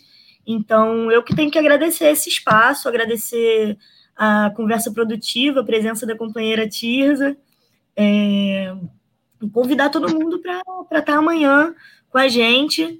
Então, essa é uma manifestação que você pode estar apoiando da própria casa, então não é muito difícil, galera. Vamos nessa e a perspectiva de luta é longa, mas é com muito otimismo aí que a gente está tá, tá nesse caminho. Então, muito obrigada e vamos todo mundo apoiar e break dos apps, dos apps amanhã. É isso, Eduarda. Lembrando ao nosso público que os links para que vocês conheçam aí a, os perfis dos entregadores antifascistas do Rio e também do Rio Grande do Sul estão disponíveis aí na descrição do vídeo, logo abaixo. E ao longo do programa a gente está colocando no chat. Tisa, muito obrigado mesmo por ter aceitado nosso convite né? Espero, como disse, espero que as duas, espero que o movimento todo é, tenha aí suas reivindicações atendidas e conte com a gente. Tisa, muito obrigado mais uma vez. Bah, gente, eu que agradeço. Eu fico muito feliz, assim, é uma honra para mim ter conhecido a Duda nesse caminho aí também. Bah, que mina foda, tá todo mundo aí podendo ver. É muito legal criar uma rede de contatos, assim, que a gente sabe que é parceria. Eu tô aí nessas lutas de de, dos movimentos sociais há um tempo já, há alguns anos, que eu também estou no movimento estudantil, estou no DCE da minha universidade. E, e para mim é muito bom, assim, e a luta, a luta da rua, assim, me dá um gás que vocês não têm noção. Então, pode ter certeza que a gente vai seguir nessa luta. É, break dos apps amanhã. Quem é de Porto Alegre está assistindo por acaso, 10h30 na Praça da Alfândega, vamos dar-lhe. E é isso, pessoal. Não peçam nada dos apps amanhã. Quem puder, aparece lá uh, nos atos. Vamos, vamos se dar um oi a alguns metros de distância. Mas é isso, assim, vamos seguir e vamos garantir direito para quem tá, não tem direito nenhum, né? É isso aí, muito obrigada mesmo. E pode ter certeza que eu vou continuar as entregas e cada pedal é um pedal na força do ódio pelo capitalismo. Caraca, é isso aí. Tirza, Tirza Drummond e também Eduarda Alberto aqui conosco na TV Jovens Cronistas. Agradeço muito, agradeço muito, sinceramente, a vocês duas. É, parabenizo pelo trabalho de vocês. Quero que vocês também mandem um abraço, cumprimentem lá toda a turma que está se organizando aí para amanhã e para essa luta a longo prazo também de vocês. Então, muito obrigado mais uma vez. Eu sigo por aqui até para trazer o Adriano mais uma vez para a gente tratar dos números da pandemia, relatar aqui alguns fatos do dia. Muito obrigado, muito obrigado mesmo. E estamos juntos amanhã nas redes sociais aí, compartilhando, dando like, enfim, conheçam as páginas dos entregadores antifascistas do seu estado, inclusive, tá, gente? Tem aí praticamente todos os estados. Eduarda, Tisa, muito obrigado. Ótima noite na medida do possível para vocês. Saúde para vocês e para a família de vocês também, viu? Até uma próxima. Valeu, Obrigada. Um beijo, prazerzão, gente, de verdade. Contem comigo. Valeu, Tisa, valeu, Tchau. Eduarda. Valeu, Eduarda. O Adriano Garcia, ele está por aqui. Espero que ele consiga voltar aqui para a gente trocar uma ideia. Inclusive, ele está aí no chat, né, falando dos dislikes. É importante mesmo esse recado dos dislikes. Porque é o seguinte, é, quem dá dislike, como eu disse, né, nós não sabemos quem deu, não sabemos a razão, então nós não conseguimos mudar. Então peço a vocês que, é, por alguma divergência ou algo do tipo, coloquem no chat aí quem deu o dislike. O Adriano Garcia, espero que ele retome aqui a, a conexão. A Josi Negreiros agradecendo né, aqui a participação, nós agradecemos mesmo, o Josi, as meninas é, que estiveram aqui, que trocaram uma ideia, que falaram do, do movimento de amanhã né, que explicaram a diferença, é importante isso, né, a diferença da, é, a, da pauta dos entregadores antifascistas com o dos entregadores que estão se organizando já há algum tempo para o ato de amanhã. É, é preciso fazer essa, essa, é, essa distinção para não causar nenhum ruído. Né, Adriano Garcia está chegando por aqui, vou, vou colocá-lo aqui, está chegando aqui no nosso estúdio, ele que está dando uma de apresentador do SBT, fica andando pelos estúdios aí, né, mostrando os bastidores. Tudo bem, Adriano? Vamos lá. Tudo bem, Cláudio? É, e aqui a gente lança vários desafios, né? Lança desafio para que a galera explique aí voto na privatização da água, até agora ninguém aceitou. Lança desafio para debater o dislike. Aqui a gente está aqui para lançar desafios. Agora à tarde eu estive é, e não, isso não significa que eu estou apoiando, para deixar bem claro, mas eu estive numa reunião com o pré-candidato à Prefeitura de São Paulo pelo PT, Gilmar Tato, e o desafiei, no bom sentido, né, a utilizar os equipamentos públicos da Prefeitura de São Paulo, como os CELS, como as fábricas de cultura, como os centros de esporte e lazer, como os telecentros, que ainda existem, são poucos, mas ainda existem alguns telecentros, utilizar esses equipamentos, os poupa-tempos, utilizar esses equipamentos públicos para fomentar também a comunicação e a arte das comunidades, né? Então, a, eu acho que um, um, veículo independente que se preze, ele lança os desafios e quem deu dislike aí, se quiser dizer por que deu dislike, a gente está aqui. As meninas foram embora já, né? É, eu ah, tá meio ruim aqui, caiu a internet naquela hora. Eu falei, ah, vou voltar pro chat ali. Mas é, agradeço, é, se elas estiverem vendo ainda, mas agradeci no chat a participação delas muito esclarecedora. E daqui a pouquinho, nove horas, tem mais é, sobre a, o break dos EPs com o entrevistado que será o Simões, aí, que também é do Rio de Janeiro que ele não é do Entregadores Antifascistas, a falar com o Cláudio e com o Valdo Santos, né, Cláudio? Exato, Adriano. Nesta terça-feira de programação especial, programação especial, entenda-se, né, nós estamos aqui procurando é, deixar bem claro o que deve ocorrer amanhã, né, os, os objetivos, enfim, trocar uma ideia mesmo para que as pessoas fiquem informadas. É, é, é essa a nossa intenção. É, bom, esse bloquinho aqui, né, o bloquinho posterior às entrevistas, a gente separa para trazer algumas notícias aí do dia. Mas hoje é, vamos trazer uma notícia, pelo menos da minha parte aqui, que eu, que eu anotei e tal, né? Só para repercutir. E na sequência, ah, nós podemos já passar os números da, da pandemia do novo coronavírus. A notícia, Adriano, é claro. Notícia, né? Adriano, é ô, claro. Ô, Cláudio, rapidinho. Só para fazer esclarecimento.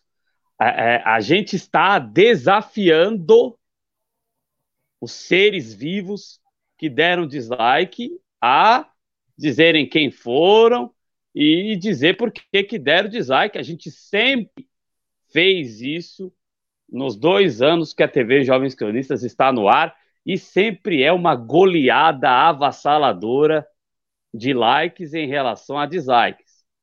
A gente não está acusando ninguém de ter dado dislike. É, é, o problema de você querer ser protagonista das coisas é isso, né? A gente fica, a pessoa fica achando. A gente tinha um professor, Cláudio, na faculdade, o Miguel Bess.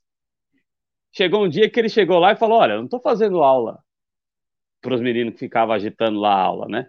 Eu estou fazendo aula para todo mundo, para quem quiser prestar atenção. E da mesma coisa, a gente faz as nossas lives para a integralidade do nosso público querido aqui.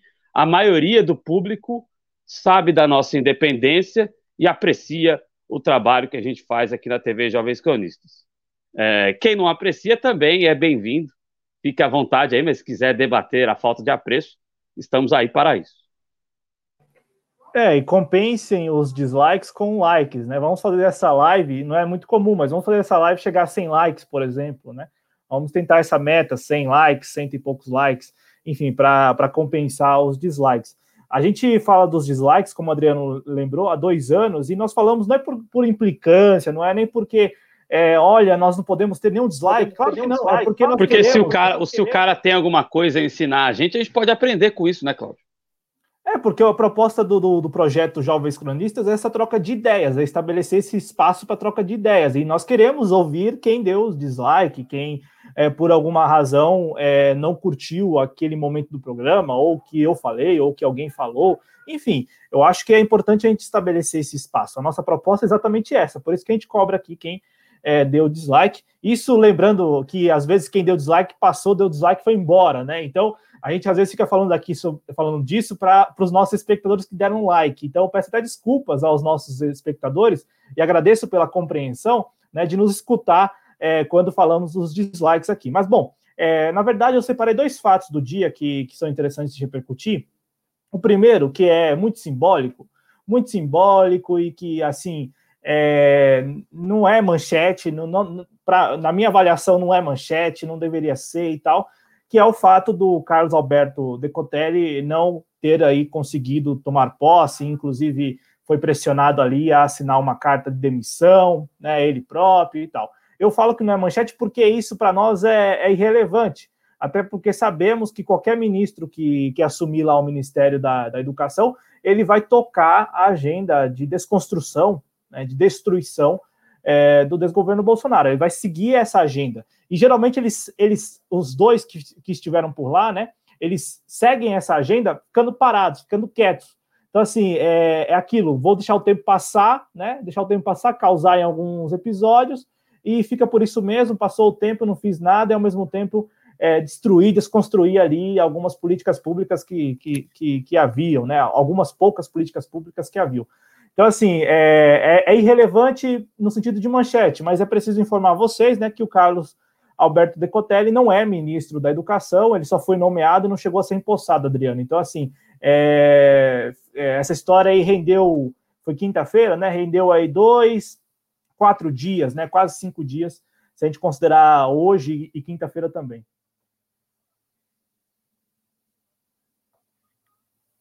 Olha o áudio, olha o áudio. É, é, pois é. Bom, é, é, é, teve aí um ministro, né? Muita gente ficou feliz, falou: olha, primeiro-ministro preto, né? Do desgoverno Bolsonaro, que legal, tal. É, infelizmente, é, problemas no Lattes aí, problemas no currículo. É, é chato, né? Isso mostra a desorganização aí do, do desgoverno Bolsonaro, né? É, realmente não precisava ter chegado a esse ponto. Precisa qualquer governo precisa saber quem está colocando nos seus quadros. É, é, eu, eu, alguns companheiros na internet estão dizendo que estão achando estranho pegarem tanto no pé do Decotelli em relação a isso, sendo que vários mentiram no currículo. O próprio Abraham Ventraub, a própria Damares Alves, que continua ministra normalmente, é, enfim, vários integrantes do desgoverno mentiram no currículo.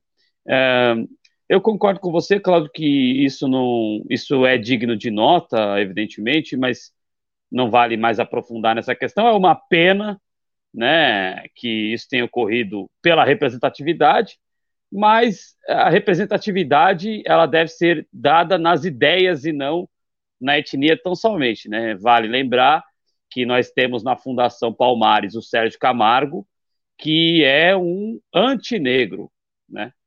Ele é, ele, ele em sendo negro, ele é além do que o capitão do mato é. Ele, por ele, todos os irmãos de cor dele, a impressão que me passa, gente, seriam, né?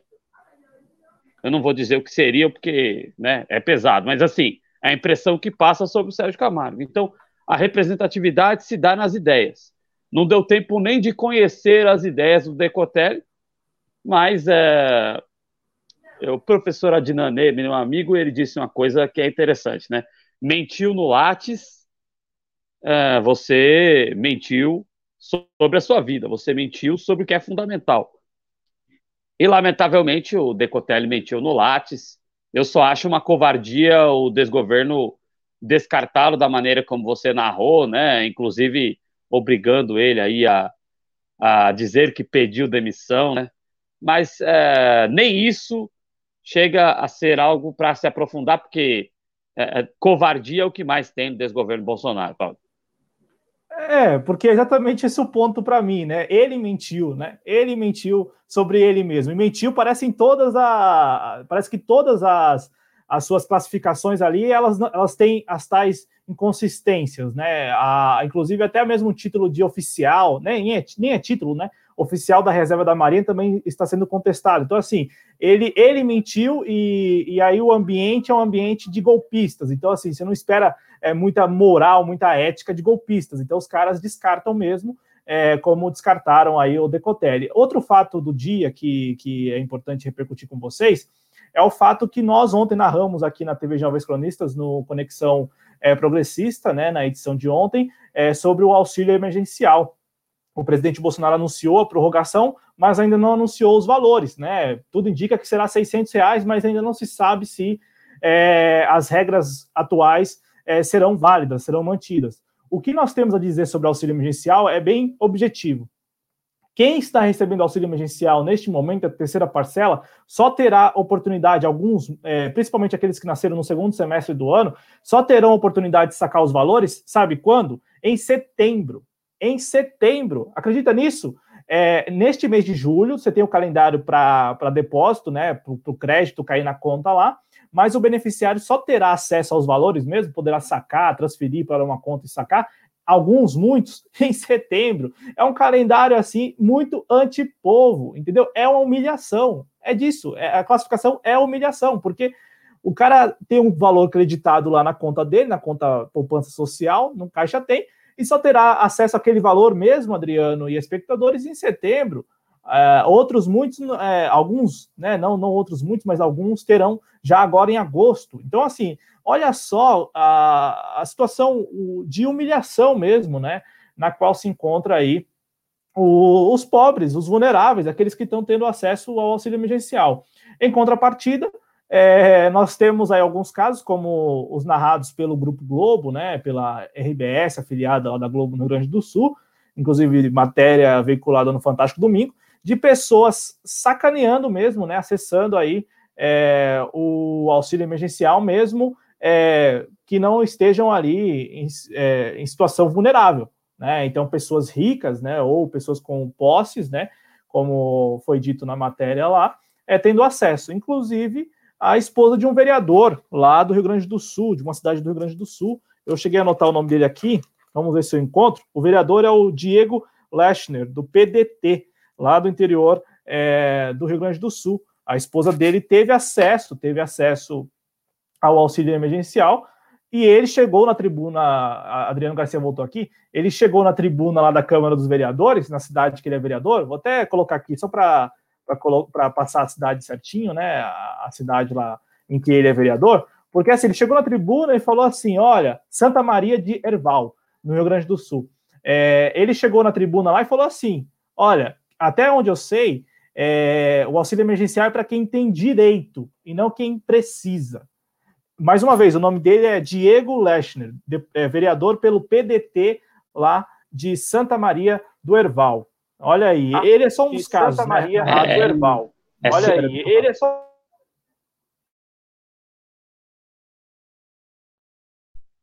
Desculpa te interromper, Claudio, mas é que essa aspa aí é indignante, né? É... Por que que o cara vai fazer questão de, de um troço desse aí, é... sendo que não precisa, né? E ainda ter coragem, ainda ter coragem de dizer é, é, a gente ri para não ficar nervoso, tacar o celular no chão. Porque, sabe, como é que o cara vai dizer que o auxílio não é para quem precisa, é para quem tem direito? É, é, e ainda sendo agente político, e a gente sabe que os agentes políticos ganham, é, realmente é uma notícia nojenta, Cláudio. É a única classificação que eu consigo dar a isso e a essa frase. E não é só ele, evidentemente, tem muitos aí pelo Brasil conseguindo, né? Conseguindo é. e indo atrás. Por aí vai, né? O, o, o, o jovem da Avan, ele declarou que, assim como William Bonner foi alvo de algum tipo de falcatrua, né? A gente não sabe se o jovem da Avan foi alvo de falcatrua ou não. O que se sabe é que muita gente é, com muito dinheiro está conseguindo ter acesso a esse benefício. Que assim, se fosse um, 600 reais. O que, que o cara vai fazer com 600 reais? Nem, nem o que esses caras gastam na noite, se é que vocês me entendem, não cobre 20% dos 600 reais que ele gasta na noite, esses 600 reais. Não, não tem nem cabe. Eles vão fazer o que com 600 reais? É, é de uma miserabilidade tremenda, Cláudio. É, inclusive uma das entrevistadas lá, um dos casos, falou isso. Não, tô, tô brincando. Tô... O dono de uma vinícola falou que é, só quis testar se conseguiria ter acesso ao auxílio emergencial.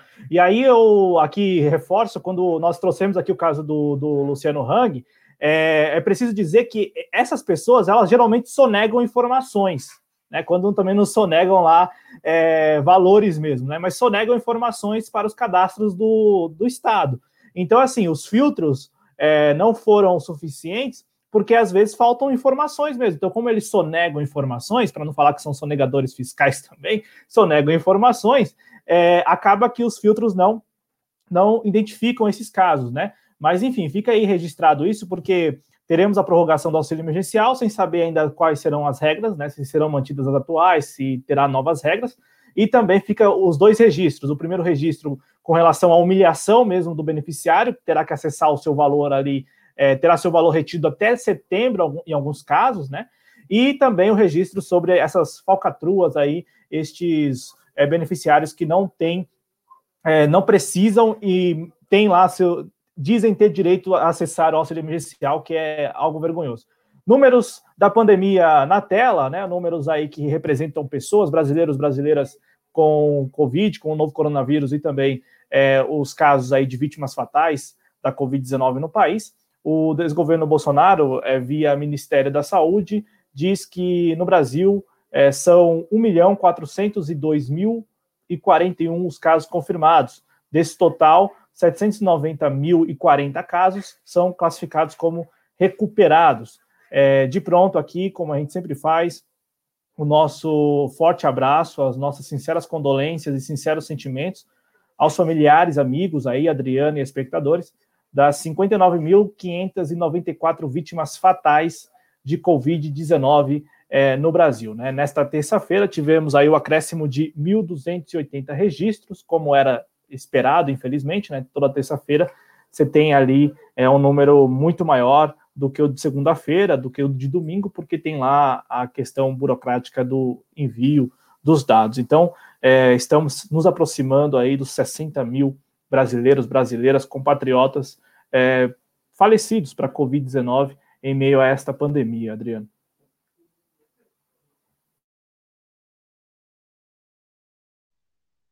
É realmente muito triste, né? as nossas condolências aí, realmente, vamos chegar aí amanhã, infelizmente, ao número oficial de 60 mil vidas perdidas no Brasil, né?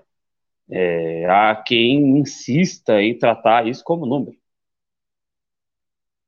Né?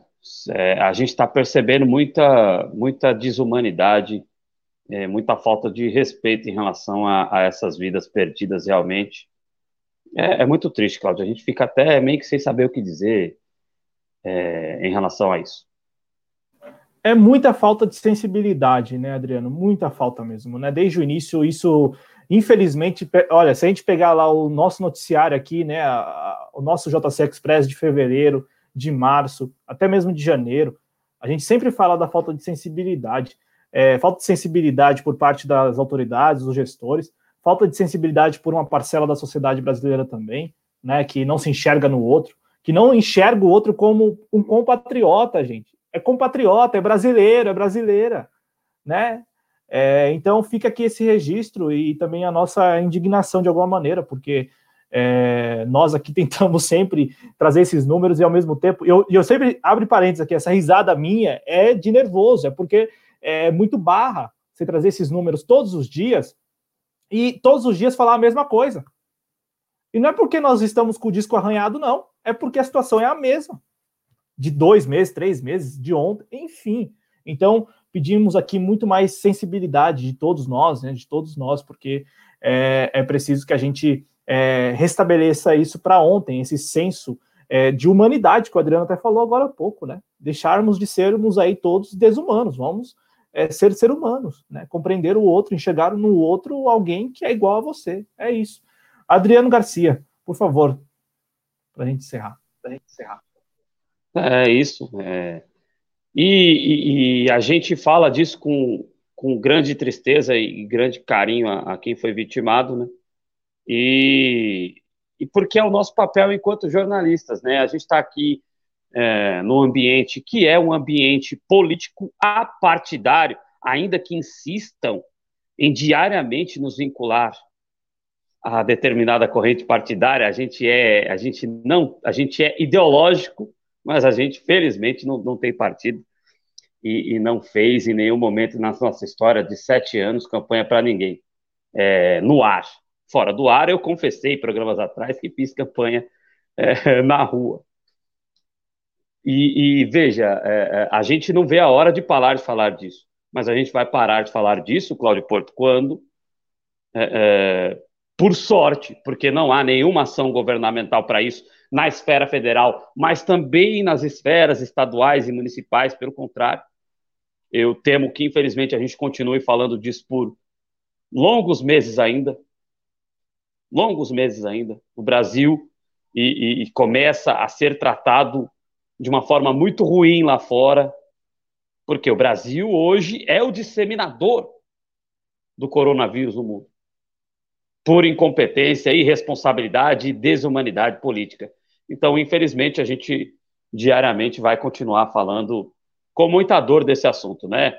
A gente fica lendo o chat, dando risada, a gente dá risada da, de algumas notícias, dá risada de nervoso, mas dessa, dessa é pesado e, e acaba com, com o nosso dia, né? Porque são pessoas indo embora, são pessoas que têm história. Ô, Cláudio, fica à vontade aí para você dar os cumprimentos finais do programa. Muita galera chegou no final, depois que as meninas foram embora, né? E estão querendo saber as suas redes sociais aí. É, no Twitter você é o arroba Cláudio Porto, não é isso? Não, eu vou, vou Não, eu vou, falar sobre vou isso. O, o Bonde do Chapo está por aqui, ele que é membro né, do nosso canal, agradecendo a audiência. O Marcos Matos também chegou por aqui, falando que o Decotelli é sócio do Paulo Guedes. A Eva Leal também por aqui. Ela falou que ah, ouviu aí de alguns youtubers que os dislikes são interessantes para indicar o canal, que é polêmico, mas aqui a nossa proposta não é nem essa de aumentar o número de likes, de nós não estamos aqui é, com o, intuito. É, com o, é o debate, né? A, discu é, a discussão debate, de ideias, né? É, é, o espaço, né? Nosso, é, é, eu sou jornalista, o Adriano também. Eu aqui na TV Jovens Cronistas, eu cumpro a, a, assim, algumas vezes até sai um pouco, mas é, é estritamente a minha profissão, a minha atividade, e eu curto a ideia de que este espaço aqui é um espaço democrático, entendeu? Independente mesmo. Ninguém tem vínculo com nada e nem ninguém. Isso para mim é fascinante e cada vez mais raro. Vocês que estão no YouTube aí, são, são espectadores de tantos companheiros, companheiras e tal, vocês sabem muito bem que é difícil encontrar um veículo verdadeiramente independente, que você pode falar assim, não, não, isso aqui não tem rabo preso, não, isso aqui é, são eles na garra deles lá e pronto. É, aqui é assim, aqui na TV Jovens Cronistas, no Jovens Cronistas como um todo, né, no projeto inteiro. Então, é, nós não queremos dislikes para confundir os algoritmos. Já basta para nós aqui confundir os algoritmos, o super stick, o super chat, por quê? porque isso nos ajuda, né? Ajuda a financiar o nosso projeto e, é claro, é, confunde aí o algoritmo. Mas em relação às redes sociais, para terminar o programa, é, Moacir Sur também, um abraço a ele. Sobre as redes sociais, os Jovens Cronistas, ele tem redes sociais em, praticamente tem perfis em todas as redes sociais. Nós estamos no Telegram, estamos no Instagram, estamos no Twitter, estamos no Facebook. Portanto, é o seguinte, e, e, sempre com canais abertos para o diálogo. No, no Instagram, quem mandar mensagem lá para o perfil jcronistas vai, receber, vai ter a sua resposta. Será respondido. Né? Nós não temos boot nem nada para responder ninguém. Então, assim, quem quiser entrar em contato comigo ou com o Adriano ou qualquer outro membro aqui, é, fique à vontade para mandar lá no, no Instagram, por exemplo, no Instagram, que é muito mais fácil, no direct message lá, manda mensagem, a gente troca uma ideia, tá legal? É isso, Adriano, agradeço, agradeço você, agradeço os espectadores. Abraço. Abraço, tamo junto aí e sigam as demais redes sociais de Jovens Cronistas. Estamos em todas as redes sociais, é importante isso, sabe por quê? Porque é a partir dela, que, delas que vocês vão encontrar talvez o meu perfil pessoal nas redes sociais, o perfil pessoal do Adriano, o perfil pessoal dos outros companheiros. É a partir dela, é preciso que vocês é, nos sigam nas redes sociais e a partir delas, se vocês quiserem conversar comigo, com o Adriano, com qualquer outro, você lá, né? De lá você parte para essas outras redes sociais, tá legal? Mas o Instagram mesmo é um canal muito rápido lá, manda, manda mensagem e a gente consegue ler, responde, dá uma atenção, troca uma ideia, tá legal? Obrigado, Adriano, mais uma vez, obrigado aos nossos espectadores e até uma próxima. Gente, a próxima já é, é na sequência aí com Conexão Progressista, para quem está ao vivo, né? Conexão Progressista também falando sobre a greve geral de amanhã dos entregadores. Abraço, Adriano, um abraço aos nossos espectadores, um abraço especial também aos nossos ouvintes aí do podcast. Tchau, tchau.